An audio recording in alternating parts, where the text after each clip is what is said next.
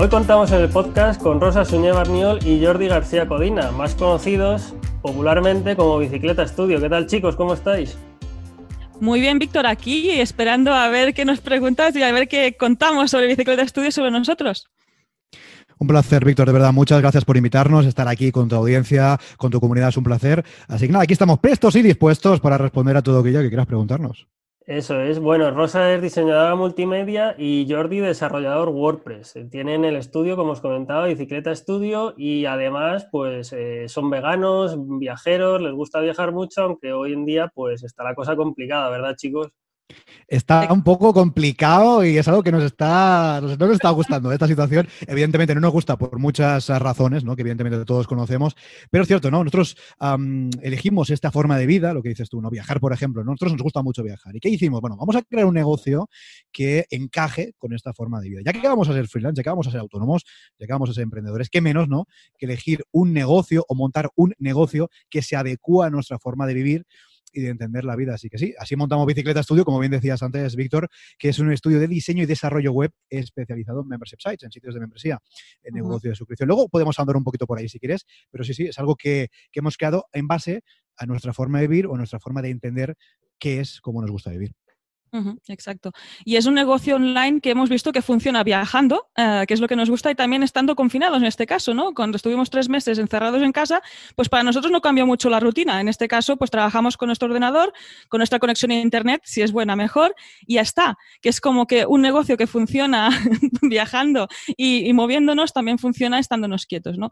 Eso es lo que comentaba Jordi también, que es adaptar este trabajo a nuestro estilo de vida y no al revés, como había pasado en el pasado, por ejemplo. Eso me parece muy interesante. Y bueno, vamos a entrar un poco más en detalle en vuestro proyecto, pero ahora que me comentabais el tema del COVID, ¿qué, ventajas han tenido vuestros clientes eh, con el tema del COVID? ¿Qué, os han dicho? Pues menos mal que hemos hecho esto, menos mal chicos que me habéis recomendado esta otra cosa. ¿Qué os han comentado?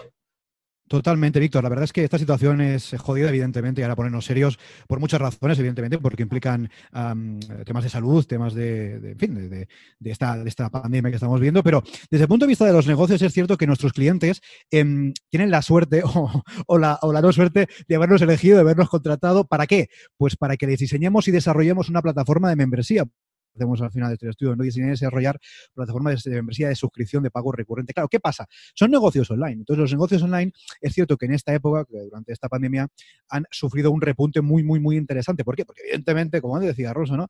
Cuando hemos estado confinados no hemos podido ir a, pues, hacer determinadas acciones, determinadas rutinas que eh, sí hemos podido hacer, por ejemplo, si estamos suscritos, estamos eh, contratando, estamos viviendo en este caso a través de un negocio online. Por ejemplo, nosotros tenemos clientes que tienen centros de pilates online, tenemos clientes que tienen consultorías psicológicas online, tenemos clientes que ofrecen formación para opositores online. ¿Qué pasa? Claro, durante esta pandemia, durante este mm, proceso que hemos estado viviendo, eso no podías ir a hacerlo presencialmente, con lo cual es cierto que nuestros clientes lo han tenido mucho más fácil para tener un negocio rentable y sostenible a lo largo de esta pandemia que hemos vivido. Sí, algunos nos han comentado que han subsistido y no han cerrado el negocio gracias a esta parte online precisamente y además de ingresos recurrentes, ¿no? Que recibes normalmente mes a mes y que la gente no se, da, no se da de baja. Y en este caso, por ejemplo, si tú estás practicando pilates y no puedes ir al gimnasio, que es lo que ha pasado, pues te vas a conectar online y además si es con quien practicas habitualmente. También hemos detectado pues este interés, ¿no? Gente que estaba dubitativa de si abrir esta parte online o no y viendo cómo está, qué está pasando, pues sí que se está lanzando y decidiendo para esta parte, porque ves que es lo que comentábamos, ¿no? que normalmente puede complementar a la perfección ya sea otro negocio online, otro tipo de negocio como puede ser un e-commerce o los servicios, o incluso un negocio presencial en este caso, ¿no? que tú tengas tu gimnasio y también puedas dar tus clases online. Pongo este ejemplo porque es el más, el más inmediato, ¿no? es el que podemos imaginar que puede usar más. También podrías hacer una parte de, yo qué sé, paquetes de verduras mensuales ¿no? y que tú pudieras distribuir estas verduras.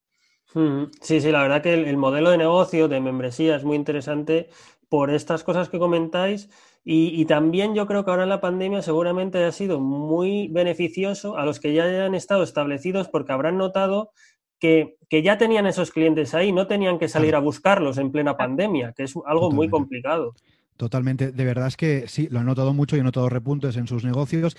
Y sabes que también hemos notado, Víctor, personas que se nos acercaban durante la pandemia. Oye, que estoy viendo que el tema está complicado. Vamos a ver si podemos diseñar y desarrollar una plataforma de membresía, ¿no? Pasa que es cierto que, digamos, eso no es algo que tú puedas hacer de hoy para mañana, ¿no? Porque más allá de nuestro trabajo, que evidentemente hay que hacerlo, el trabajo propio de la persona, del CEO, del gestor, del gerente, al fin y al cabo, del negocio, pues tiene mucho trabajo por delante. Esto no es simplemente crear una web con dos clics y ya tengo el negocio. Bueno, sí, la parte técnica si, quieres, sí, pero todo el trabajo que hay detrás es un trabajo arduo ah, y como siempre decimos en nuestro podcast, que por cierto tenemos un podcast que se llama Membership Site, lo podéis encontrar en todas las plataformas, em, claro, es un trabajo de hormiguica que tienes que estar ahí picando piedra todos los días, todas las semanas para tener esos ingresos recurrentes, con lo cual es cierto que nos han, eh, se nos han acercado muchas personas que, pues, eh, de hecho, van a salir próximamente esos, esos proyectos queriendo, oye, ya que estamos viendo esta situación, voy a digitalizar mi negocio, me voy a trasladar mi negocio presencial a algo digital, en nuestro caso, evidentemente, bajo un modelo de membresía, que no es el único, ni es el mejor, ni muchísimo menos, ¿no? Es uno de los que tú puedes elegir. Pero sí, sí, esta situación ha cambiado muchas rutinas, ha cambiado muchas, incluso formas de ver los negocios, ¿no? ¿Por qué? Porque al final los negocios online no dependen, en cierta forma, de todos estos eh, procesos que podemos vivir en nuestra vida real, en nuestra vida presencial. Qué bueno, muy, muy interesante y sobre todo en los tiempos en los que estamos viviendo. Pues mirar, entrando ya un poco más en vuestro proyecto, chicos, vuestro proyecto principal es bicicletastudio.com, ¿verdad? Donde ofrecéis vuestros servicios, también una membresía a nivel, creo que es de clientes únicamente, los que ya son clientes, pues sí, que se pueden suscribir, ¿verdad? A esa membresía de mantenimiento. Y pues eh, tenéis una estrategia mm, muy clara, ¿vale? Porque de hecho así lo manifestáis en vuestra web, que sois especialistas en membership sites, ¿de acuerdo? Especialistas en un, en un tipo de, de modelo de negocio. Y, y ya lo habéis comentado en otras entrevistas, ya digo que mm, para la gente así que está metida en el mundillo, pues ya, ya sois conocidos como los especialistas en, todo esto.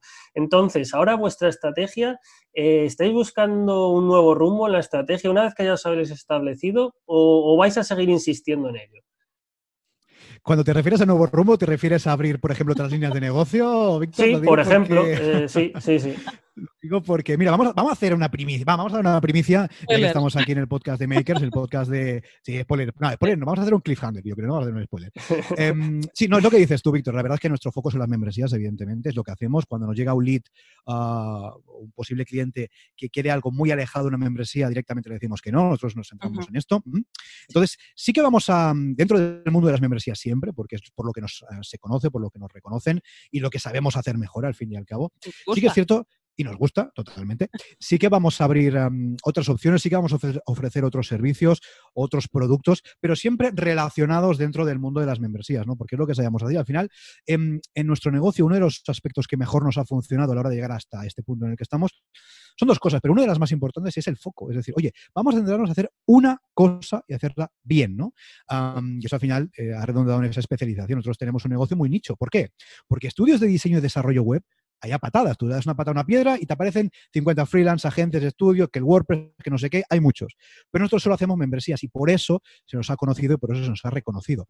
Dicho esto, sí que vamos a abrir otras líneas de negocio dentro de nuestro sector, dentro de nuestro nicho, que son las membresías. ¿Para qué? Pues para poder captar Em, a otras personas que quizás no tienen el poder adquisitivo de contratar nuestros servicios, pero sí les interesa el modelo de membresía y sí quieren aprender y sí quieren pues, llevar a cabo sus proyectos. Con lo cual, sí, ya te digo que sí, vamos a hacer más cositas, le estamos perfilando y yo creo que en pocos meses van a ver la luz.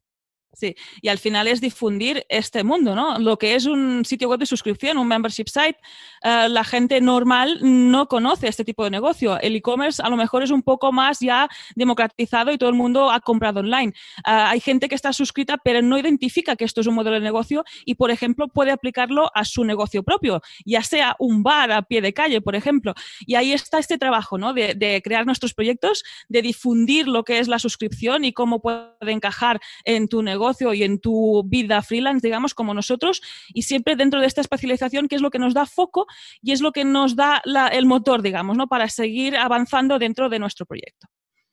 Muy interesante. Sí que es verdad lo que comentáis, que, muchas veces la gente a nivel de modelo de negocio, la, membresía, como que es algo que, no veo muy claro o que lo tiene como desconocido, ¿no? Cuando luego seguramente estén apuntados a Spotify, a Netflix, a Amazon Prime y cosas así, ¿verdad? A hosting a hosting mismo, sí, sí, pero que al final, al final una membresía no deja de ser un modelo de negocio que se basa en los pagos recurrentes. O sea, la clave principal y diferenciadora de una membresía respecto a otro modelo es la recurrencia. Es decir, tú pagas, o mejor dicho, tu cliente te paga de forma recurrente, puede ser cada mes, puede ser cada semana, cada año, cada cuando tú quieras, y tú a cambio tienes que darle algo de valor de forma recurrente, tienes que aportar valor de forma recurrente, porque tú imagínate que tu cliente te paga todos los meses y tú pues, el primer mes le entregas algo y el segundo no, pues ¿qué va a pasar?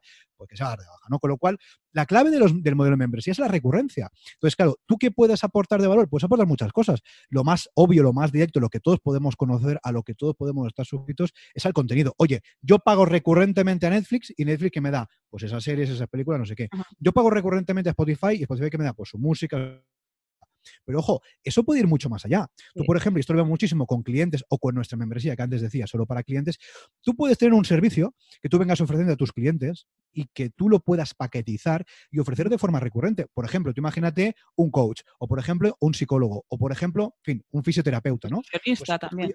nutricionista. Oye, son servicios que se están prestando de forma recurrente, pero que no existe un patrón de pago, es decir, que el cliente viene, te paga y se va. Oye, mm. quizás si tú puedes mm, em, eh, paquetizar ese servicio y montar esa membresía de servicio, que es una membresía de servicio, ¿no? Que alguien se suscriba y que tú no tienes que preocuparte de que te pague, no, no, es que ya se realiza el pago automático, ¿no? Pues como eso hay más modelos, luego podemos hablar, está la membresía de productos, está la membresía de comunidad, en fin, hay muchas formas, pero la base de todo esto al final, Víctor, es que tú pagas de forma, o mejor dicho, que tu cliente te paga de forma recurrente, evidentemente, para obtener también valor de forma recurrente. Sí.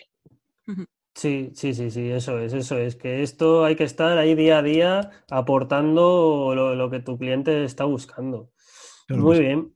Pues Jordi y Rosa, nos habéis comentado antes que tenéis el podcast, eh, que es Membership Sites, que se llama así, muy nicho. Muy nicho, muy nicho.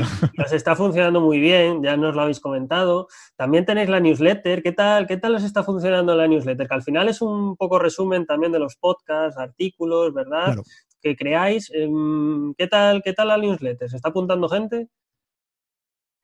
Ahí tenemos un poco de desalineación dentro de nuestro contenido. Ah, la newsletter está junto a otros contenidos que puedes consultar de forma gratuita dentro de bicicleta.studio. Es esta membresía gratuita de contenido. Y ah, como a un añadido estaría la newsletter, que de hecho es de los últimos contenidos que, añadimos recientemente, porque hay videotutoriales, hay recursos, hay otras historias, hay los podcasts, por ejemplo, la escaleta de los podcasts de los martes, y añadimos esta newsletter. Y ahora también estamos preparando un poco de restyling sobre esta newsletter para crear algo más alineado a lo que queremos nosotros.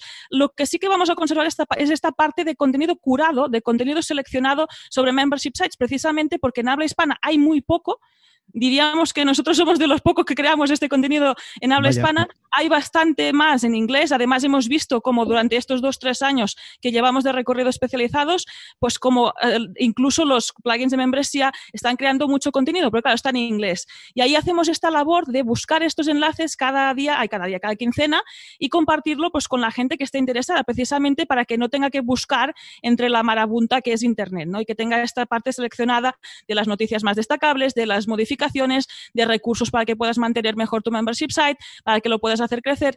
Y hay esta parte curada que la vamos a mantener y creo que va a haber algún cambio por ahí también de alineación en la newsletter para potenciarla precisamente y darle más valor.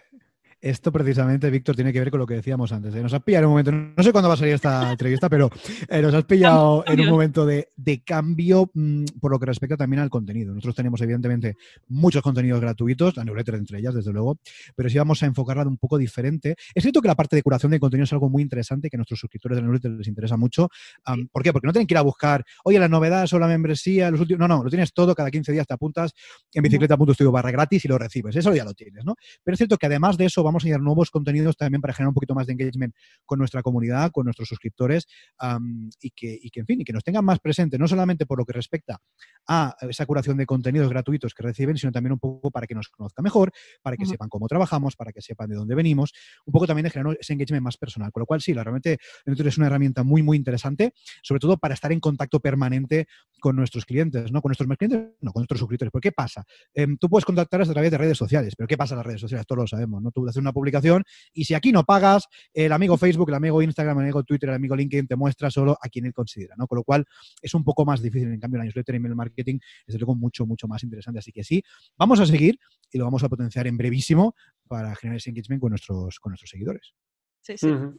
Qué bueno. De hecho, hay newsletters eh, premium de suscripción, de, pago de suscripción. No, sé si habéis tenido algún cliente de este tipo o tenéis alguno de este tipo. Pero aquí en España igual eh, eh, es algo que se estila menos. Sí que es verdad que a nivel americano yo creo que sí que hay más newsletter premium, que, la gente paga por ellas. No sé si habéis tenido algún cliente no, que, quisiera eh, generar este contenido de pago a nivel de newsletter, no hemos tenido ninguno. Dicho esto, tiene todo el sentido del mundo, ¿no? Porque hay newsletters de muchísima calidad que aportan muchísimo valor y que, esto lo estamos viendo también incluso aquí en España alguna, que tienen su membresía gratuita, hay su membresía, su newsletter gratuita abierta a todo el mundo y luego están creando otra premium con más contenido, con un contenido diferente, de más valor. ¿no? Esto, por ejemplo, también está pasando, Víctor, con los podcasts, ¿no? Hay personas que tienen su podcast gratuito, eh, pues está en iTunes, en iVoox, en Spotify, como el nuestro, en todas partes, y luego también sacan un un segundo podcast premium, eh, pues para aquellos oyentes que dicen, oye, yo quiero pagar, quiero un poquito más de valor y voy a pagar esa cantidad pues para acceder al mismo. Con lo cual, sí, no tenemos ningún cliente en este caso que haya querido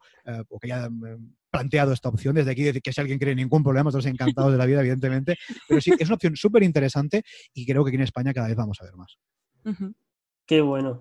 Pues mirar, una mm, curiosidad que se me ha ocurrido así porque, porque hemos estado hablando que vosotros ya estáis establecidos como especialistas, pero contar a la gente cómo es ese momento en el que tomas la decisión, porque para mí es un momento que es ah. complicado y decir, eh, ostras, eh, vale, eh, voy a dejar a un lado esta opción, esta otra opción, porque me voy a enfocar únicamente en esto.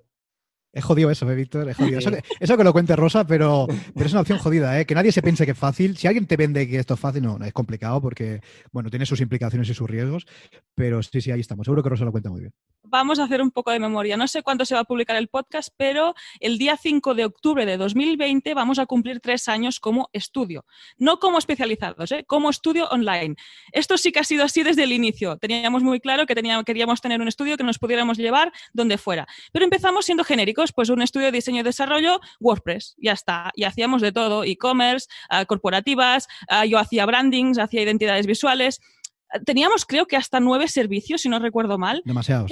sí, demasiados. Siempre hemos hecho este esfuerzo de productizar, de mostrar precios en la home, de tener ahí la tabla de servicios, pero teníamos muchas cosas. Y precisamente fue al cabo de más o menos medio año, en mayo de 2018, si no recuerdo muy mala con las fechas, que vimos que pues cuando empezamos hacía solo medio año, pero veíamos que no había las conversiones que nosotros buscábamos y que éramos dos y que eso no acababa de salir. Además, no sabíamos, no teníamos claro qué contenido crear. A día de hoy parece raro porque nos pues, pusimos a crear contenido como locos y aquí estamos, ¿no? Con un podcast, con artículos, con videotutoriales y con muchas otras cosas. Pero en ese momento no sabíamos por dónde empezar. ¿Por qué? Porque había tantas cosas sobre las que hablar que, nos bloqueaba, ¿no? Estábamos ahí sin foco, sin camino, no sabíamos qué hacer. Y ahí yo creo que fuimos rápidos. En este caso, Jordi y yo coincidimos a la hora de decidir las cosas, vimos que la cosa no funcionaba y que teníamos que tomar acción y hacer algo. Y decidimos especializarnos, es decir, ¿por qué no escogemos uno de estos servicios, el que nos guste más, el que nos identifique más, en el que veamos que podamos dar más valor y ofrecer más servicio y tiramos por ese. En este caso fue los membership sites. También, ¿por qué membership sites y no otra cosa? Pues porque era nuevo nosotros también éramos nuevos, no perdíamos nada escogiendo esto. Y ahí está lo de que el que golpea primero golpea dos veces a veces, ¿no? Que es que nos reconocieran. Queríamos diferenciarnos del resto de Internet. Y ahí creo que hemos conseguido esta misión, ¿no? Ganar esta autoridad, esta visibilidad y seguir solo especializados ahí. Ojo, que especializarse en un tipo de negocio no quiere decir que, sea poco, ¿eh? Porque ahí puedes empezar a rascar y salen muchas cosas, porque hay estrategia. Hay la parte técnica que es la de la, de la que nos ocupamos nosotros formar un equipo de colaboradores que nos ayuden con el resto. O sea, que, parece poco, pero no lo es. Y ahí el miedo de que te puedas perder parte del pastel yo creo que es al contrario. ¿eh? En, el mundo online, en el mundo de Internet, para poder destacar y poder tener las cosas claras, tienes que focalizar en nuestra experiencia nos ha funcionado muy bien. Eso que decimos a veces, ¿no? no todo el mundo tiene que hacer esto. Si tú eres generalista y te funciona el negocio, pues a lo mejor no te hace ni falta plantearte esto. Pero si estás empezando, ves que no te puedes diferenciar, ves que no llegas a todo el mundo, es una buena estrategia para empezar y para, bueno, llegar a ser un especialista sobre un tema que te guste. Al final creo que es un proceso que una cosa lleva a la otra, ¿verdad? Al final creo que todos empezamos muchas veces, pues eso, pues no te quieres cerrar a, un, modelo de negocio, no te quieres cerrar a un tipo de, cliente, distintas maneras, ¿no? Pero al final ese proceso, si, si eres estudioso, si eres un estratega, ¿no? Al final te acaba, yo creo, llevando a esa diferenciación que puede ser especialización, enfoque, eh, en un tipo de cliente, por ejemplo, etcétera. Claro. Claro, si en nuestro caso elegimos especialización, también podríamos haber elegido foco, ¿no? Oye, mira, me voy a enfocar solamente en crear sitios web para dentistas, para lo que sea. Es otra opción. Nosotros, es lo que dice Rosa, elegimos en membresías por dos motivos. Porque, primero, porque nos gustaban, ¿eh? porque estamos suscritos a varias, porque nos gustaba el modelo, porque nos sentíamos cómodos, porque sabíamos hacerlo. Evidentemente, hoy sabemos más, lógicamente, porque hemos hecho bastantes más. Y luego también porque es que le veíamos futuro. Las membresías en España, de hecho, dos años después de nuestra especialización, siguen siendo un rara avis. No es lo más habitual del mundo. Es decir, dentro del mundillo online, sí que a veces parece que hay muchas membresías. Y de hecho, si tú te vas a nuestra web, ves que hemos entrevistado a un montón de emprendedores que tienen membership sites, ¿no? Pero en realidad, en el mundo de los negocios, no es algo para nada conocido y no es algo para nada que las personas, que los emprendedores piensen que les puede servir para su negocio, que les puede servir para su día a día. Con lo cual, eh, sigue siendo un rara avis y lo era en su momento. De hecho, cuando nos tiramos a la piscina eh, hace ya, pues, eh, pues en fin, 2000, digo, sí, en mayo de 2018, es una decisión arriesgada, arriesgada, porque esto las membresías no lo conoce casi nadie. Oye, ¿qué va a pasar? ¿Nos van a contratar? ¿No nos van a contratar? ¿Alguien va a interesarse por ese modelo? ¿Vamos a estar creando un podcast que no va a escuchar nadie? ¿Qué va a pasar con eso? Bueno, fue una decisión un poco arriesgada, evidentemente. Dicho esto, también fue una decisión, también vamos a ser sinceros aquí, Víctor, contigo y con, tu, y con tu audiencia, fue una decisión que pudimos tomar. ¿Por qué? Porque económicamente no lo podíamos permitir, porque, en fin, digamos, no, no íbamos a matacaballo en ese sentido, no podíamos permitirnos en ese sentido a tomar esa decisión. Pero, pero sí, em, yo creo que la especialización es algo que da miedo, es algo que cuesta, que es algo que, lo primero que te viene a la mente, es que voy a perder todo el mercado, solo me quedaron con un por, una porcentaje, con un porción muy pequeñita del mercado. Sí, pero ¿sabes lo que pasa?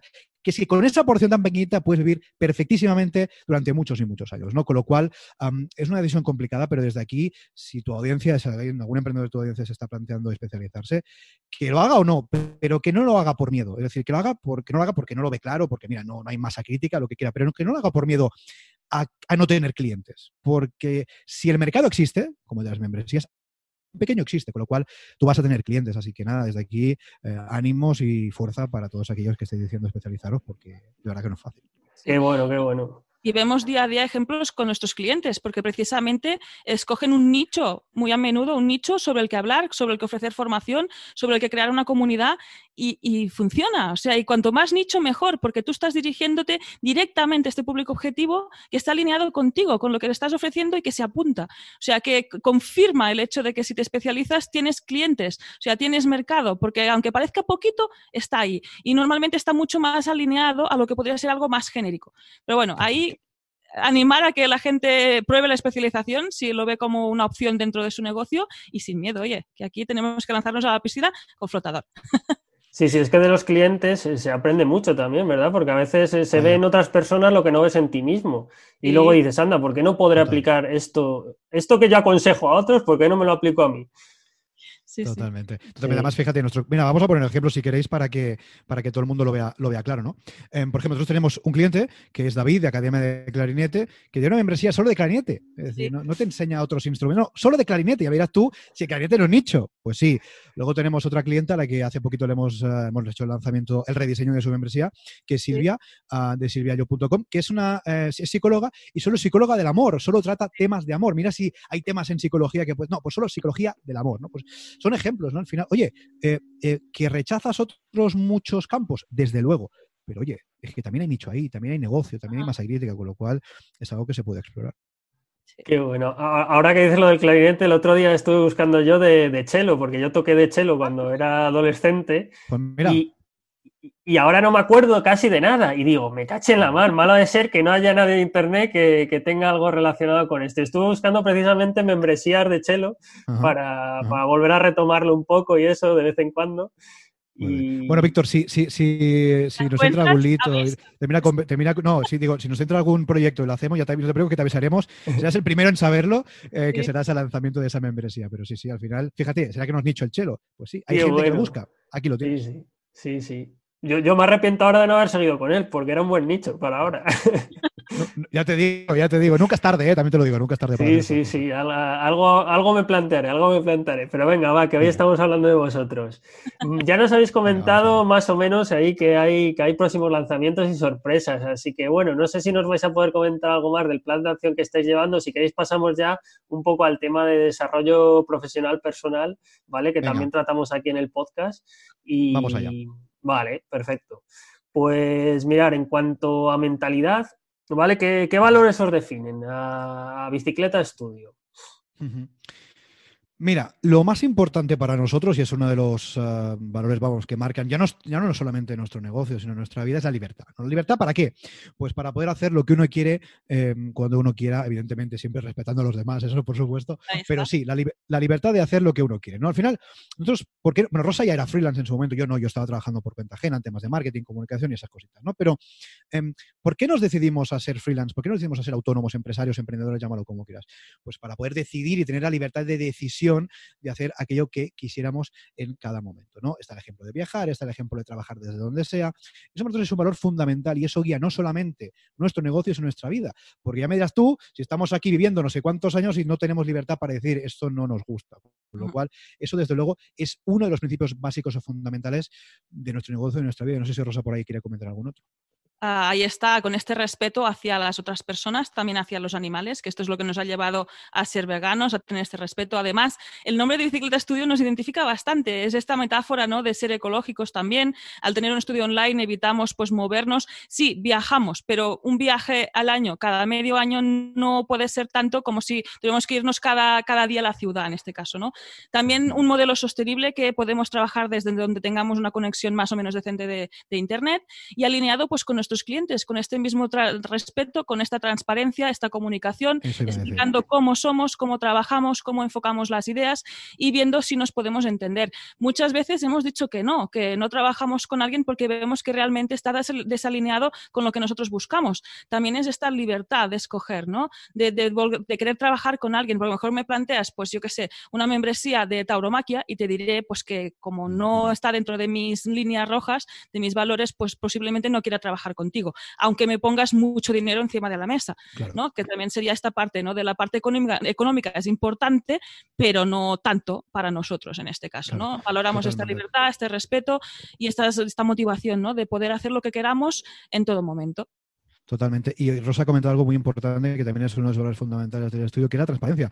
Nosotros muchas veces cuando, la verdad es que eh, en realidad el podcast, por ejemplo, para nosotros es nuestra principal herramienta de captación, no por nada, sino porque es la vía en la que nosotros nos mostramos tal y como somos, es la vía en la que somos más transparentes. Más... Nosotros somos como, como nos estás viendo ahora, Víctor, como nos está escuchando tu, tu, audiencia, nosotros somos así, nuestro podcast somos así. Entonces, ¿qué pasa? Que el hecho de ser tan transparentes, a mucha gente le gusta, a otros no, evidentemente no se puede gustar a todo el mundo, pero hace que nos mostremos como somos 100% transparentes. Entonces, eso nos hace que luego sea mucho más fácil a la hora de trabajar con clientes, porque aquí ya nos conocen. Entonces, muchas veces cuando nos han escuchado en el podcast y se acercan y nos piden presupuesto y empezamos a trabajar, dicen, hostia, es que es como si os estuviera escuchando en el podcast, ¿no? Porque sois iguales. Con lo cual, esa transparencia, pero incluso para lo malo, ¿eh? como decía Rosa, para decirle que no a un cliente, también la tenemos y entonces es fundamental. Nosotros no podríamos impostar un personaje durante el podcast y luego ser completamente diferentes en el trato con nuestros clientes. No podríamos, es que no sabríamos, no, es que no podríamos aguantarlo. Con lo cual, desde luego, esa transparencia, para lo bueno para lo malo, es también uno de los valores fundamentales que definen eh, la forma de ser también de nuestro estudio.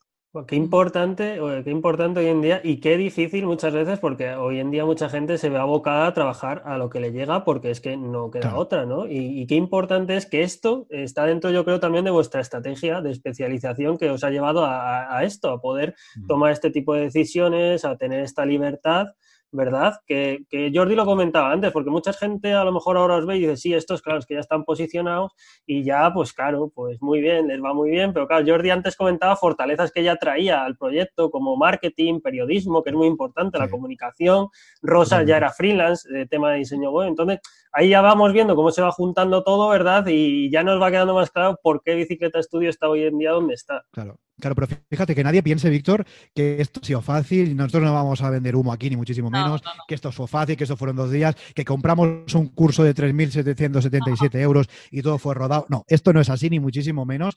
no es fácil y no queremos transmitir eso. Si alguien nos está escuchando ah, de tu comunidad eh, y quiere emprender, no le vamos a decir que es fácil. Lo que sí le vamos a decir es que es posible. Es decir, se puede vivir hoy en día en Internet. Sí, se puede vivir. lo que no vamos a decir es que aquí te vas a comprar el Lambo y te vas a ir de vacaciones a, Bali o a no sé dónde. Esto ya no lo sé si lo vas a conseguir, pero desde luego vivir de Internet es posible con un negocio sostenible que te dé para vivir a ti y a tu familia. Eso es posible. Pero, eso sí, no es fácil. Nosotros estamos en un punto interesante de nuestro negocio, pero también lo tenido que picar piedra. ¿eh? Nosotros al principio, evidentemente, cuando nos especializamos, pues nos conocían dos. Entonces, poco a poco, nos está conociendo más gente, eh, pues hemos creado contenido, el podcast nos ha funcionado muy bien, hemos dado charlas, nos entrevistan como aquí Víctor. Es decir, y poco a poco vas construyendo esa marca y esa visibilidad. Pero que nadie se piense que esto es fácil. Esto es sobre todo una cuestión de constancia, que es otra cosa también que nos define muchísimo. ¿no? Está el foco y la constancia. ¿Constancia para qué? Pues para seguir currando cuando las cosas no van bien. Cuando tú vas creando episodios del podcast, por ejemplo, y no tienes apenas clientes, tú tienes que crear, seguir creando episodios del podcast. Hombre, no digo infinitamente, habrá que parar un día, pero no te tienes que desmoralizar, porque es que si la mayor parte de personas, de emprendedores, se rinde muy rápido. Tengo esa sensación, ¿no? Yo entiendo que hay circunstancias personales, hay hipotecas que pagar, hay clientes que pagar, hay hijos que mantener. Yo entiendo todo eso, ¿no? Pero si podemos, si nuestra economía, que al final es seguramente una de las partes más importantes, nos lo permite, vamos a tratar de aguantar y de resistir un poquito más. No nos rindamos a la primera de cambio. Oye, si tenemos un blog y apenas tenemos visitas, vamos a seguir un poco más allá. Si tenemos un canal de YouTube, estamos creando contenido en YouTube y nos visita nuestra madre y, nuestra tía, ya está, vamos a tratar de insistir un poquito más, porque eso lo vemos muchas veces, ¿no? Que como que las personas se incluso te voy a decir, tenemos invitados que han venido a nuestro podcast a hablar eh, de, su membresía y al cabo de tres meses han cerrado la membresía porque no tenían suscriptores, apenas. Digo, hostia, es que a lo mejor tres meses es poco. Que sí, mm. que hay mm, emprendedores que con tres meses lo petan, totalmente. Tampoco lo normal, ¿eh? también te digo. Hostia, a lo mejor habría que tener un poquito más de paciencia, repito siempre, si nuestra economía nos lo permite, ¿no?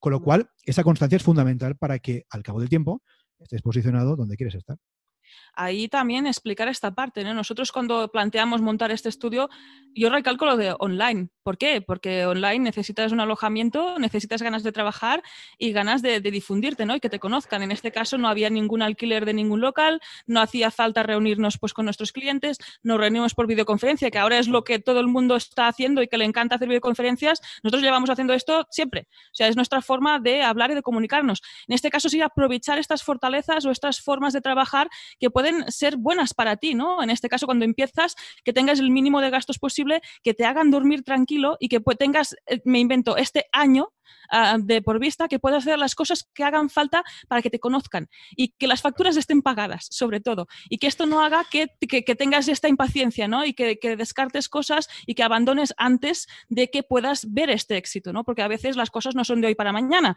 sino que necesitas un poco más de tiempo. En este caso, por ejemplo, las membresías, tienes que crear una comunidad, tienes que darte a conocer, esto si no, no lo tienes, pues tienes que empezar de cero y tardas un rato, no, no va a ser de hoy para mañana, ya nos gustaría, ¿no? Que es como quien compra followers. Bueno, te comprarás followers, tendrás 10.000, pero a lo mejor no te compra ninguno. Bueno, pues es esta reflexión, ¿no? De, las cosas se pueden hacer, todo es posible, pero teniendo, sabiendo qué necesidades tienes, valorando cómo puedes resolverlas y teniendo paciencia a veces, ¿no? Y constancia. Sí, esto que comentaba Jordi, yo creo que es muy importante establecerte una deadline, ¿verdad? Una fecha límite, pero que no sea muy corta en el tiempo. Yo creo que algo lógico para un negocio un año me parece algo muy lógico. A lo mejor puede ser seis meses, pero sinceramente creo que un año me parecería algo bastante lógico. Claro. Eh, y que la gente, pues eso, que intente ser constante durante ese año, intentar mantener la motivación. Yo creo que muy importante también es tomártelo como, como un plan B ¿no? Que mientras tú tienes un plan A, eh, comenzarlo como un plan B. Y eso seguramente eh, puede ayudar mucho a la gente a, avanzar en el proyecto y algún día que se convierta en su plan A. Claro, que se convierte en su plan principal totalmente. Y lo que es muy importante aquí es un concepto que seguro que tus oyentes conocen, que es el Lean Startup. Es decir, vamos a tratar de empezar lo más Lean posible. Mira, nosotros, por ejemplo, nuestro ejemplo, ¿no? Podríamos haber empezado el primer día, eh, alquilar una oficina, contratar a no sé cuántas personas, a más desarrolladores, a más diseñadores, a un gestor de cuentas, a un CEO, no sé qué. Claro, sí, por poder, si tú puedes contratar lo que tú quieras. Pero eso sería cero Lean. O sea, nuestros, y de hecho, hoy en día, eh, nuestros gastos de estructura eh, son bajísimos. ¿Por qué? Porque trabajamos en remoto, ya sea desde casa, desde una oficina, desde un Airbnb, donde tú quieras. y es que nuestros gastos son lo mínimo de lo mínimo. Evidentemente, la, cuota de autónomos de cada uno, eh, los cuatro plugins, el hosting y, poco más. Es decir, por ejemplo, es cierto que Estamos empezando a invertir en publicidad, pero esto ya no es un gasto de estructura, esto lo hacemos porque, porque queremos, pero no es la base, con lo cual, si empezamos online y no te... Hombre, claro, si tiene muchos recursos otro tema, ¿no? Pero si no tiene muchos recursos, vamos a empezar poquito a poco, aunque la, tentación sea empezar a invertir mucho, vamos a ir poco a poco, vamos a esperar que esto, eh, validar esta idea de negocio que tenemos, ya sea de membresía o de lo que sea, y cuando tenemos retorno de la inversión o ya tenemos validación, entonces sí, poquito a poco vamos invirtiendo, pero vamos a tratar de, ya que tenemos un negocio online, y al final eso es una gran ventaja respecto a los negocios presenciales en términos de inversión, vamos a tratar de hacerlo poquito a poco, Lean Startup, y cuando funcione, siempre podemos invertir más y además testearte como persona, porque no todo el mundo sirve para emprender o sirve para trabajar de forma autónoma. En este caso, yo sí que llevaba bastante rato haciendo esto, había validado la idea, digamos, aquí se añadió, Jordi, que encaja perfectamente en esta forma de trabajar, en esta constancia, en, en ser organizado, en planificar, en tener una estrategia, en saber cómo hacer las cosas. Ahí también tienes que testarte un poco, ¿no? Si tú estás trabajando por cuenta ajena, puedes hacer lo que comentas tú, Víctor, ¿no? Empezar compaginando las dos cosas, aunque esto es mucho trabajo, porque cuando tienes, estás focalizado en una ya cuesta, si tienes dos cuesta un poco más, pero bueno, este esfuerzo extra puede servir para ver que sí, que sí que quieres montar tu negocio y seguir para allí, ¿no? Y descartar el otro. Bueno, si puedes organizarte ahí con dos, ¿qué, menos vas a organizarte con uno, ¿no? Y focalizarte en una cosa. O sea, que ahí animar a la gente también a que pruebe. En las membresías pasa lo mismo, no, no, una membresía no es para todo el mundo, porque este trabajo recurrente no encaja con todas las personas ni con todas las formas de hacer. En este caso es prueba, prueba mientras tú estás haciendo otra cosa, si tú te sientes más cómodo o cómoda, y ahí ya puedes escoger. Sí, sí, y esto va ligado con lo que vamos a tratar adelante, que, es tema de motivación, pasiones, propósitos. Em, ya nos habéis comentado un poco, pero no sé si queréis definir el propósito de Bicicleta Studio un poco así, o ya habéis hablado algo de ello.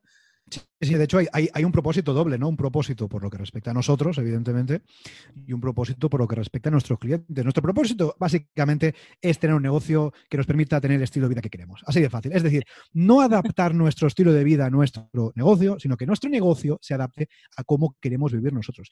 Muchas veces, ¿qué pasa? Cuando vamos a trabajar por cuenta ajena, yo que he trabajado por cuenta ajena muchos años, ¿qué pasa? Pues tú buscas un trabajo, te vas a trabajar por ahí y eres tú que tienes que adaptarte un poco Evidentemente puedes elegir un poco, pero tienes que adaptarte a esa empresa, a esa rutina, a ese día a día, ¿no?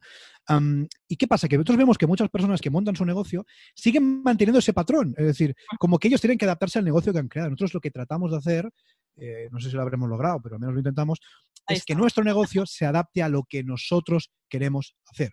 Y, ahí entra mucho lo que decíamos antes de la libertad, ¿no? Hostia, la libertad de, de poder hacer lo que queramos em, con nuestra vida y con nuestro negocio. Con lo cual, nuestro primer propósito es ese, no tener un negocio, en este caso, bicicletas tuyo, podría ser otro, que se adapte a nuestra forma de ser, a nuestra forma de vivir. Ese es el primero fundamental y que, marca todo el camino de nuestro negocio, porque nunca haríamos algo, en nuestro negocio, te lo digo, nunca haríamos algo que se desalineara de cómo queremos vivir.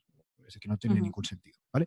Y luego, el propósito por nuestros clientes. Nosotros lo que queremos hacer básicamente es ayudar a nuestros clientes a obtener ingresos recurrentes gracias a su propio negocio de membresía. Y eso es el claim que lanzamos en el podcast todas las semanas, es el claim que está en el Hero, en el apartado principal de nuestra web. Y es lo que queremos hacer, ayudar a que personas puedan vivir de su negocio online, en este caso, y puedan obtener esos ingresos recurrentes, porque esos ingresos recurrentes dan mucha, mucha, mucha estabilidad y, desde luego, mucha tranquilidad. Claro, ¿qué nos pasa a los autónomos, a los empresarios? ¿no? Que nunca sabemos qué vamos a ganar, porque, claro, más o menos tú tienes un sueldo, pues más o menos tienes ese sueldo. Pero ¿qué pasa con los eh, emprendedores? Nunca sabemos qué vamos a ganar a final de mes. ¿no? Y es cierto que una membresía, con sus altas y bajas, desde luego, sí te permite eh, hacer una previsión razonablemente eh, correcta de aquello que vas a ganar, de aquello que vas a ingresar a final de mes. Con lo cual, lo que queremos es eso, ayudar a nuestros clientes a que obtengan esos ingresos recurrentes pues, a través de su plataforma. ¿De qué? Pues del diseño, que lo que hace Rosa, del desarrollo, que lo que hago yo, de estrategia, de copywriting, de legalidad, que es lo que hacen nuestros colaboradores. ¿Para qué? Pues que para que puedan tener ese negocio, ese negocio en ese caso de suscripción, y puedan vivir ahí sí de su negocio online eh, donde quieran. Así que doble, uno por nuestra parte y otro por parte de nuestros clientes. Exacto. Y que los clientes puedan vivir de la forma que quieran y eso, tener el negocio ahí y ser jefes y jefas de su vida y no al revés. Porque eh, yo he sufrido el hecho de ser autónoma, trabajar en un despacho y seguir unos horarios comerciales que no tenían ningún sentido. Y ahí estaba trabajando. Digo, esto es que esto ya es el sumum del freelance, que estás pagando los autónomos y demás, te llevas toda la parte, entre comillas, negativa y, además no puedes decidir cómo trabajar, ¿no? Pues, pues, no. Es como cojo las riendas, me monto mi negocio y va a ser como yo quiera en este caso, ¿no? Y que se adapte a mí y no al revés. Sí, sí, esa situación la vivimos mucho en la anterior crisis del 2008, ¿verdad? Que, que había gente que encima se llevaba lo peor de todo, porque trabajaba las mismas horas que para cuando trabajas para una empresa, pero encima siendo freelance, con la incertidumbre de... Y la verdad que es que era una paradoja ya que, vamos, era el colmo ya. Yo ahí pivoté. Yo en su momento estudié arquitectura, me dediqué un rato a la arquitectura. Ahí sí que estalló la, la burbuja de la construcción porque petó. Más o menos hasta 2010, 2012 nos conocimos con Jordi. Todavía trabajaba así esporádicamente y ahí dije, oye, tengo que hacer un cambio. Ahí también decidí pivotar, cambiar, ver qué me gustaba, qué fortalezas tenía. Y en este caso opté por la parte más digital, ¿no? La parte de diseño. En este caso, pues el diseño multimedia, que es la parte de web, eh, ilustración, diseño gráfico, todo lo que está dentro una pantallita, pues ahí estoy yo. Y bueno, más adelante sí que reunimos esfuerzos, digamos, con Jordi y montamos el, el estudio, porque también siendo dos es mucho más sencillo también focalizarte en lo que realmente sabes hacer. En este caso, para mí el diseño es mi fortaleza. Eh, desarrollar puedo llegar a hacer algo, pero no soy tan buena, así, sinceramente. Y ahí me, me relajé y dije, vale, me centro en el diseño y la parte de desarrollo que se la lleve Jordi. Y aquí, si quieres, podemos eh, romper una lanza en contra del síndrome del impostor, porque fíjate, Rosa estudió arquitectura, es cierto que arquitectura tiene buena parte de diseño también, pero, Pero hay en razón, ¿eh? pero en arquitectura no te, no te enseñan diseño web, eh, para que nos No. entendamos, ¿no? Ni usabilidad, ni experiencia de usuario y todo eso. Y yo, por ejemplo, yo estudié comunicación, o sea, yo no estudié nada de programación, cero. Entonces, ¿yo qué hice? Pues formando, porque ya me gustaba la tecnología y tal, yo me fui formando poco a poco, eh, a través de formaciones, de cursos, de webinars, de lo que fuera, y, y ahora puedo pues trabajar de, de lo que trabajo, ¿no? Lo cual me parece importante también eh, hablar del síndrome del impostor, que todos hemos tenido en su momento, pero que incluso tener una formación de base, tener una carrera que nada tiene que ver con lo que estás trabajando, eh, puedes eliminar ese síndrome del impostor, porque al final, eh, ¿qué pasa? Que en una sociedad en la que nos han enseñado que tú estudias una carrera y trabajas de eso toda la vida hasta que te mueras, hasta que te jubiles, ¿no? Eh, bueno, eso está bien, es una opción para quien la quiera, ¿no? Pero si un día queremos pivotar, no pasa nada, podemos haber estudiado X y luego hacer otra cosa, no pasa nada, eso sí, tenemos que tener los conocimientos, y esos conocimientos será, madre mía, hoy en día, que no hay formas de formarse online, madre mía, eh, lo que tú quieras, ¿no? Con lo cual, también hablemos y rompamos una lanza en contra del síndrome del impostor, que todos lo hemos tenido, pero con conocimiento y sobre todo con mucha experiencia y mucha práctica, por ejemplo, trabajando con clientes, es algo que se quita. Así que desde aquí animo a todos y que el síndrome del impostor nos pare, porque no tiene que hacerlo y nadie los va a parar. Sí, el, el mundo online nos ha dado esa posibilidad de reinvención, ¿verdad, Rosa? Porque hay mucha gente de, de tu antiguo sector, del sector de la arquitectura, que, que se ha reconvertido en el mundo online y de hecho no sé si habrá alguien ya que haya escrito algún libro sobre esto o algo, pero, pero da para ello, estoy seguro, porque, ha habido Yo mucha, mucha reconversión. Sí, sí, sí, conozco bastante gente que ha pivotado, se ha reconvertido y se ha dedicado a otras tareas. ¿Por qué? Porque también la arquitectura es una, es una disciplina en la que tocas mucho, ¿no? Hay mucha parte artística, hay mucha parte técnica. Digamos que también es un es poco especializado si tú no te especializas, ¿no? Tocas muchas cosas. Y da para meterte en este mundo precisamente, porque la parte web, por ejemplo, tienes la parte de diseño, más técnica también de desarrollo, yo creo que es una buena salida. ¿Y qué pasó? Como estalló la burbuja, al menos aquí en España, mis compañeros, la mitad se fueron fuera, a la otra mitad se cambiaron y se dedican a otra cosa y otros resisten. No sé todavía cómo, pero bueno, desde aquí los mando también un abrazo y muchos ánimos, porque también está ahí, ¿no? Tú puedes querer ser arquitecto y dedicarte a ello. Y también la parte online nos brinda a darnos a conocer, especializarnos, ver cómo foca- focalizarnos y aprovechar esta tecnología, que no es nada malo, que nos puede ayudar mucho a hacer lo que nosotros queramos y el negocio que queramos crear. Oye, chicos, he comentado al principio del programa que sois veganos, ¿vale? Que si queréis podéis definirlo ahora un poco, porque seguramente haya mucha gente que lo confunda, porque ahora, pues, eh, no es, no es lo mismo que vegetariano, etcétera, ¿no? Pero, ¿cómo influye esto Sí. en, en- en vuestra motivación, en vuestro aporte de energía? ¿Creéis que influye? Eh, lo, eh, ¿lo habéis tomado esta, esta decisión en parte por esto, además de otro tipo de valores? Bueno, vamos a ser eh, transparentes 100%, como decíamos antes. Veganos, veganos, veganos, veganos, veganos no somos, ¿vale? Somos vegetarianos, casi veganos, pero em, sí comemos algún origen animal, como por ejemplo queso, por decir algo. ¿vale? Con lo Vale. cual, pero bueno, sí, al final sí que tomamos esa decisión hace un tiempo. em, hay tres motivos, básicamente, ¿no? Rosa va a comentar lo suyo, yo voy a comentar, eh, bueno, es que en realidad creo que son los mismos, pero bueno, hay tres motivos básicamente que te impulsan a tomar una decisión y cambiar tu alimentación. El primero, y para mí, para mí personalmente, el más importante, es el respeto, el- el- la razón o el argumento animalista. Es decir, para mí, eh, una persona, un ser humano, no es más que eh, pues, un perro, un gato, un cerdo o una vaca. Con lo cual, eh, creo que mm, todos los seres vivos merecemos un respeto, seamos de la especie que seamos. Eso para mí es lo más importante. luego está la parte más de, salud, es decir, hay estudios, hay muchos libros que hablan de las bondades de yo no digo eliminar si tú no quieres, pero reducir la ingesta de productos de origen animal, es decir, comer menos carne, comer menos embutido, comer menos cerdo, lo que sea. ¿no? Y luego está la parte de medio ambiente, es decir, es evidente que la ganadería, por ejemplo, pues es infinitamente más contaminante que, eh, pues, eh, en este caso, las explotaciones de... Eh, bueno, esto en ningún caso. Las explotaciones, en cualquier caso, de agricultura, ¿no? Con lo cual, hay como tres motivos principales, pero para mí el más importante, desde luego, es la parte del respeto. Para mí, eh, los seres humanos no somos más que otra especie y hay algo que nunca he entendido, incluso cuando yo comía carne, porque yo comía carne, evidentemente, oye, ¿por qué tengo un perro en casa o tengo dos gatas? que es el caso, y no me las como, pero me como un cerdo. ¿Qué pasa? ¿Que la gata es mejor que el cerdo? Bueno, al final son animales igual, ¿no?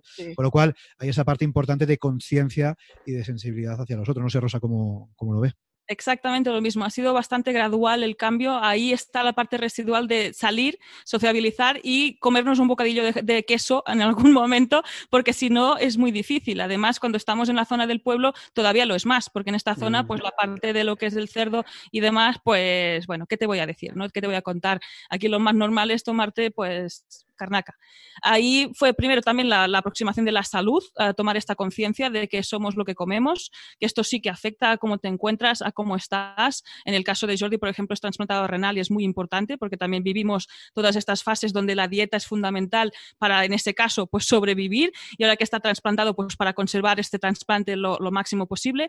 También está esta parte muy potente de la ecología, ¿no? De, que también está con nuestros valores, de, de no gastar porque sí, de no gastar recursos porque sí, de, reciclar, de no usar plásticos, de, que, no, sé, es que yo voy a vivir sin comer carne y no, me va a pasar absolutamente nada. Al contrario, puede ser que aún viva más años, ¿no? Sea más longeva. Y la parte del respeto a los animales. Aquí estoy hoy con la con Flama, en el caso de la perra, porque no sé qué está un poco rara hoy y quiere estar aquí con nosotros. Y es ¿por qué me como un cerdo y no me como a Flama? Pues es obvio, ¿no? Pues ahí está. El respeto hacia los animales, hacia los otros humanos y bueno, conservar el planeta también, que tenemos uno y vemos que nos lo estamos cargando día a día y espero que no nos lo hayamos cargado ya.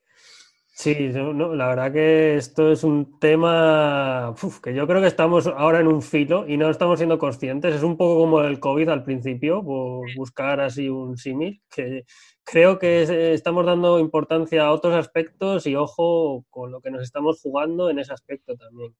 Totalmente. Mm, vale, pues igual Flamas que está detectando que tengo yo aquí a uno de los gatunos que tenemos, igual, igual es por eso, que, viene a saludarle.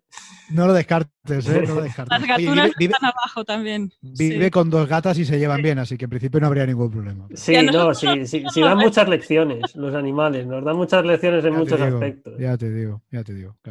Qué bueno, chicos. Pues mirar, en cuanto al foco, que fíjate, antes lo has comentado Jordi y al final lo has dicho que era centrarte en algo, pero ahora ya en vuestro proyecto, ¿cómo ponéis foco? ¿Cómo a lo mejor si tenéis alguna rutina de mañana? Si a lo mejor decís, pues mira, es que antes de ponerme a trabajar me gusta escuchar música barroca, yo qué sé, eh, algo así. bueno, empezamos con la parte del estudio, nosotros funcionamos con calendario editorial, ah, nos sentamos cada tres meses, hacemos el calendario y esto implica, por ejemplo, agendar las entrevistas, buscar a los entrevistados, saber qué tenemos que grabar cada martes o cada, cada sábado del podcast, por ejemplo, qué contenido tenemos que crear, cómo se tiene que difundir y ahí nos dividimos. También funcionamos con time blocking. Tenemos más o menos un horario establecido que podría ser, es bastante de oficina, ¿eh? podría ser de 9 a 2 y de 4 a 7, flexible, obviamente. Si un día pues decidimos irnos por ahí, pues nos vamos y no pasa nada, pero sí que seguimos esto, este horario para meter ahí la agenda de ah, los clientes, digamos, ¿no? Y cada uno se organiza, pues Jordi en sus tareas de desarrollo, yo en las de diseño, y más o menos también nos vamos reuniendo y nos vamos comunicando. Por mi parte, mis em, tareas que hago al día, pues intento levantarme haciendo algo que sea agradable para mí. Estoy intentando hacer rutinas de yoga, me funciona muy bien. Ah, yo he sufrido de ansiedad y todavía sufro un poco y ahí me ayuda a estar tranquila y a enfocar este día con más energía. También intento meter un poco de ejercicio y mover el culo porque hace falta cuando estás trabajando delante de una pantalla. Esto es un poco más complicado porque normalmente me da más pereza, pero sigo esta rutina, intento hacerla por la mañana. Y eh, para cerrar, antes de irme a dormir, desde durante este año estoy haciendo un reto que es dibujar cada día, hacer un dibujo cada día. Eh, me compré el iPad Pro el año pasado y ahí empecé otra vez a retomar la parte esta de dibujo, que para mí es bastante ese rato que dedico a dibujar, a hacer esta actividad que me gusta, es un poco meditativo porque estoy ahí concentrada, además ha hecho que me centre en, que salga algo, más vale hecho que perfecto, y voy publicando, voy compartiendo y voy siguiendo este reto que de momento no lo he abandonado, estamos a septiembre y estoy haciendo un dibujo diario. Y esta sería mi rutina, seguir este time blocking, eh, comunicarme con Jordi, saber qué, dónde, en qué punto estamos en la parte de bicicleta estudio y bueno, y hacer ejercicio y demás. También está el tema pasear a la perra, que ella también tiene sus horarios y también nos los marca, que es lo que tenemos que hacer, salir a pasearla un rato y disfrutar con, ella. Bueno, eso es muy importante, ya me dirás tú, porque si no sale a pasear lo vamos a tener jodido. Yo, en este caso, si, si, no tengo rutinas, no tengo rutinas tan establecidas, lo que sí estoy haciendo cada vez más es em, tener dedicar menos tiempo, aunque sea la mayoría, evidentemente, dedicar menos tiempo al trabajo y más tiempo a otras cosas, ¿no? Porque nosotros, mm, por ejemplo, eh, como comentaba Rosa, ¿no? Ahora hemos cumplido, vamos a cumplir, depende cómo sea la temporalidad, tres años de negocio y durante esos tres años hemos estado muy, muy, muy enfocados en el negocio, eh, echándole muchas horas, trabajando un montón. Eh, como cualquier otro, ¿eh? no, no, digo que trabajásemos más que nadie, pero hemos estado trabajando y enfocándonos mucho en el negocio, ¿no? Y eso también pasa factura en cierta forma, ¿no? Con lo cual, mm. yo lo que sí estoy haciendo es cada vez eh, tratando de trabajar menos, de forma más eficiente, desde luego, y dedicar más tiempo a otras cosas, ¿no? Y yo creo que eso es muy sano. Pasa que nos pasa a los emprendedores, sobre todo cuando somos emprendedores digitales, ¿no? Que estamos en casa o en, da igual, donde trabajemos con el estamos, nos mm. pasamos las horas, ¿no? Hostia, pues si son las tantas y todavía estoy aquí, ¿no? Porque siempre hay cosas que hacer, ¿no? cuenta que, ostras, es que a lo mejor me estoy pasando, ¿no? Estoy dedicando todo al negocio y nada a mí, ¿no? Entonces, bueno, eh, algo que sí que cada vez hago más es tratar de desconectar, por ejemplo, por las tardes, eh, hay veces que no se puede, evidentemente, ¿no? tratar de trabajar eh, todo lo que puedo por la mañana, tratar de liberar las tardes para hacer otras actividades, bueno, yo creo que es sano, y no solamente para la parte física que decía Rosa, sino para la parte mental, ¿no? Porque al final nos pasamos todo el día trabajando y no hacemos nada más y eso tampoco puede ser sano. Así que yo no rutina como tal no tengo, pero sí lo que estoy haciendo es reducir a, siempre que puedo las horas de trabajo para dedicarlas a otras, a otras cuestiones. Y ahí me parece importante destacar el hecho de, yo he quitado las notificaciones de mi móvil, porque es eso, es que el móvil es trabajo.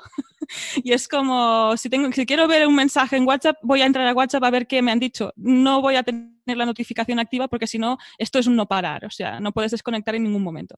Hmm, sí, sí, está saliendo en varios episodios, ha salido ya el tema de las notificaciones. Mm. Porque yo creo que al final es algo que nos ha pasado a todos, porque claro, al final hoy en día mm, todos o casi todos tenemos el móvil y al final eh, esa dependencia, el sonidito, es que vamos, al cerebro, es que no, no, no, vuelve loco el cerebro. Sí, sí, sí, totalmente, totalmente. Es que lo peor, es que al final, lo que decíamos antes, ¿cómo vas a obtener foco? Si cada dos por ciento te está vibrando, te está sonando, eso es imposible. Con lo cual, eso es un buen tip. a lo mejor no digo eliminarlas del todo, pero que al menos te vibre, que no te suene, que al menos ya no te llama tanto la atención, ¿no? Pero sí, sí, todo lo hemos hecho y es algo que nos viene muy bien, la verdad incluso en el tema de trabajo, el email, que es nuestro medio de comunicación, estar pendientes porque nosotros tenemos un servicio de mantenimiento en el que si se rompe una web estamos ahí, ¿no? al menos dentro de las 24 horas siguientes. Estar pendiente de esto, pero es que usamos muchísimo el posponer, porque es como poner una, una hora límite y a partir de ahí se pospone para el día siguiente, porque nada es tan urgente ni tan, ni tan importante como tú, ¿no? Como en ese momento de desconexión, porque así sí que después vas a ser productivo y efectivo en este caso, ¿no? Es eso, es quitar notificaciones y organizarnos. Qué bueno, muy interesante. Pues chicos, vamos a ir eh, cerrando la entrevista y si queréis, aquí en el podcast hablamos de que los grandes personajes son grandes lectores, ¿vale? No sé si nos recomendáis a, nivel de, lectura o si sois muy aficionados o poco, pero bueno, ¿cómo, cómo le sacáis vosotros eh, partido a, la lectura? Pues mira, yo, yo dividiría en dos, en, dos, en dos partes. La lectura de libros eh, más tradicionales y la lectura de blogs barra todo lo que tiene que ver con, nuestro trabajo. ¿no? Una cosa es la parte pura de, documentación que necesitamos, evidentemente. Nosotros utilizamos una herramienta llamada Feedly, que muchos conoceréis, que básicamente es un agregador de feeds, ¿no? Te lee, te, unifica los eh, referencias de blogs que te interesan y estamos ahí, ¿no? Con lo cual eso es no es un libro, pero es eh, buena parte de nuestra lectura em, diaria está ahí, ¿no? Además también nos sirve para crear las newsletters. Y luego está a nivel de libros, ¿no? A mí, ¿sabes lo que me pasa, Víctor? Que tiendo a que todos los libros que lea sean de negocio barra productividad barata y eso es algo que quiero cambiar. Me gustaría dejar de leer, no digo dejar de leer, pero como que leer un poco de, por ejemplo, ficción, ¿no? Porque si todo es no ficción, no desconecta, siempre estás metido ahí. Por ejemplo, mira, ahora me estaba leyendo el último, es Company of One de Paul Jarvis, que es un libro que básicamente es una alabanza al no crecer en tu negocio. ¿eh? Es una alabanza al hecho de, oye, puedo quedarme pequeño, stay small, ¿no? Eh, puedo quedarme pequeño en mi negocio, siendo un negocio unipersonal o de dos personas, lo que sea, pero pequeño, sin necesidad de escalar y puedo ser igual de feliz, ¿no? Es uno de los libros que, que, más me está gustando. Pero claro, es un libro de negocio, ¿no? No deja de ser lo mismo, ¿no? Y a mí me gusta mucho, por ejemplo, la ciencia ficción, ¿no? Y creo que tengo que ir un poco más por ahí, ¿no? Pero es verdad que a mí me pasa que tiendo mucho a leer cosas que tienen que ver con el negocio y estoy tratando de hacer lo mismo que te decía antes con las horas, ¿no? Dejar de dedicar tantas horas al negocio, pues dejar de dedicar tantas horas a leer eh, no ficción para leer otra cosa que me, que me ayude a desconectar un poco. En este caso comparto, ahí sí que está zona de consumir blogs, de estar informada, temas de diseño y demás, sí que es ahora mismo tengo esta parte de lectora muy activada y la parte de lectora de ocio está un poco aparcada, aunque por ahí detrás hay una librería enorme, en mis juventudes leía muchísimo y ahí desde que empecé en el mundo digital vi cómo dejaba ¿no? esta parte de leer más en papel y, demás para leer lo que es eh, formación e información. Ahí también sería recuperarlo, ¿no? Como un poco como hice con el dibujo, que sí que he vuelto a dibujar cada día, pues volver a recuperar este hábito lector y, más de ocio. En este caso yo siempre recomiendo cualquier libro de Sanderson y cualquier libro del señor George Martin. O sea, antes de la serie ya existía Canción de, Hielo y Fuego y es fantástico para abstraerse, meterse en esta, esta parte de novela histórica épica y, abstraerse del mundo real. Pues también te digo algo, eso para desconectar no sé si es, ¿eh? porque el tocho de libros que hace, no sé yo si, no sé si te relaja mucho la neurona, ¿eh? Porque. Bueno, pero tienes que, estar, tienes que estar muy conectado, ¿eh? Para entender eso, también te lo digo. El ¿eh? problema es que no te das cuenta si yo que sé, yo giraba el despertador y a lo mejor te, te suenan las 3 de la mañana y todavía estás leyendo, ¿no? Tienes que levantarte después a las 7. Pero bueno, eso es otra historia. Qué bueno, pues ahí esos consejos que nos dejáis, chicos. Y nada, para ir terminando, aunque ya hemos hablado de vuestro proyecto, pues si queréis, eh, ¿dónde pueden contactar eh, la gente si les ha gustado lo que os habéis contado? Si quieren eh, crear su propio sitio de membresía, si quieren estar al detalle de ese nuevo modelo de negocio que tenéis pensado sacar, comentarnos. Bueno, pues básicamente nos podéis encontrar en bicicleta.studio. Si no ponéis bicicleta estudio en Google, ahí estamos al primero. ¿eh? Bicicleta.studio, ahí tenéis nuestros servicios, nos podéis contactar, todo nuestro contenido, los videotutoriales, las guías, la newsletter, todo está ahí en bicicleta.studio. Y si os queréis suscribir a la newsletter, ¿eh? tenéis también en bicicleta.studio barra gratis. Ahí está nuestra newsletter. Y ahí, oye, os vais a enterar de todo, ¿eh? todas las novedades que decía ahora Víctor, os vamos a informar puntualmente. Y desde luego, donde lo que más os podemos recomendar es que escuchéis nuestro podcast, ¿eh? bicicleta.studio barra podcast.